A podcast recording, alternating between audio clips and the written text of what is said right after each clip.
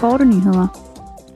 I morgen vil Europaparlamentets transport- og turismeudvalg for anden gang drøfte færdselssikkerhedspakken. Udvalgsmedlemmerne vil gennemgå et udkast til betænkning vedrørende forslaget om udveksling af oplysninger på tværs af EU's grænser med hensyn til færdselsforseelser. Derudover vil de også afholde en generel drøftelse af pakkens to andre forslag. Pakken er af afgørende betydning for at opfylde visionen om ingen trafikdræbte i EU inden 2050.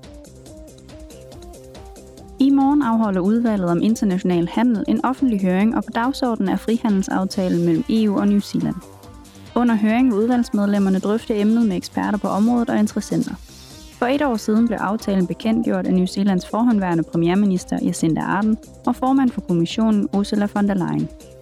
Europaparlamentets godkendelse er dog nødvendig, for aftalen kan træde i kraft. I morgen er det den internationale dag for mikro, små og mellemstore virksomheder. Dette års tema er at bygge en stærkere fremtid sammen. Dagen markeres for at øge offentlighedens bevidsthed om de bidrag, som disse virksomheder yder til bæredygtig udvikling og den globale økonomi. Mikro, små og mellemstore virksomheder tegner sig for over 99 procent af virksomhederne i EU og er ryggraden i unionens økonomi.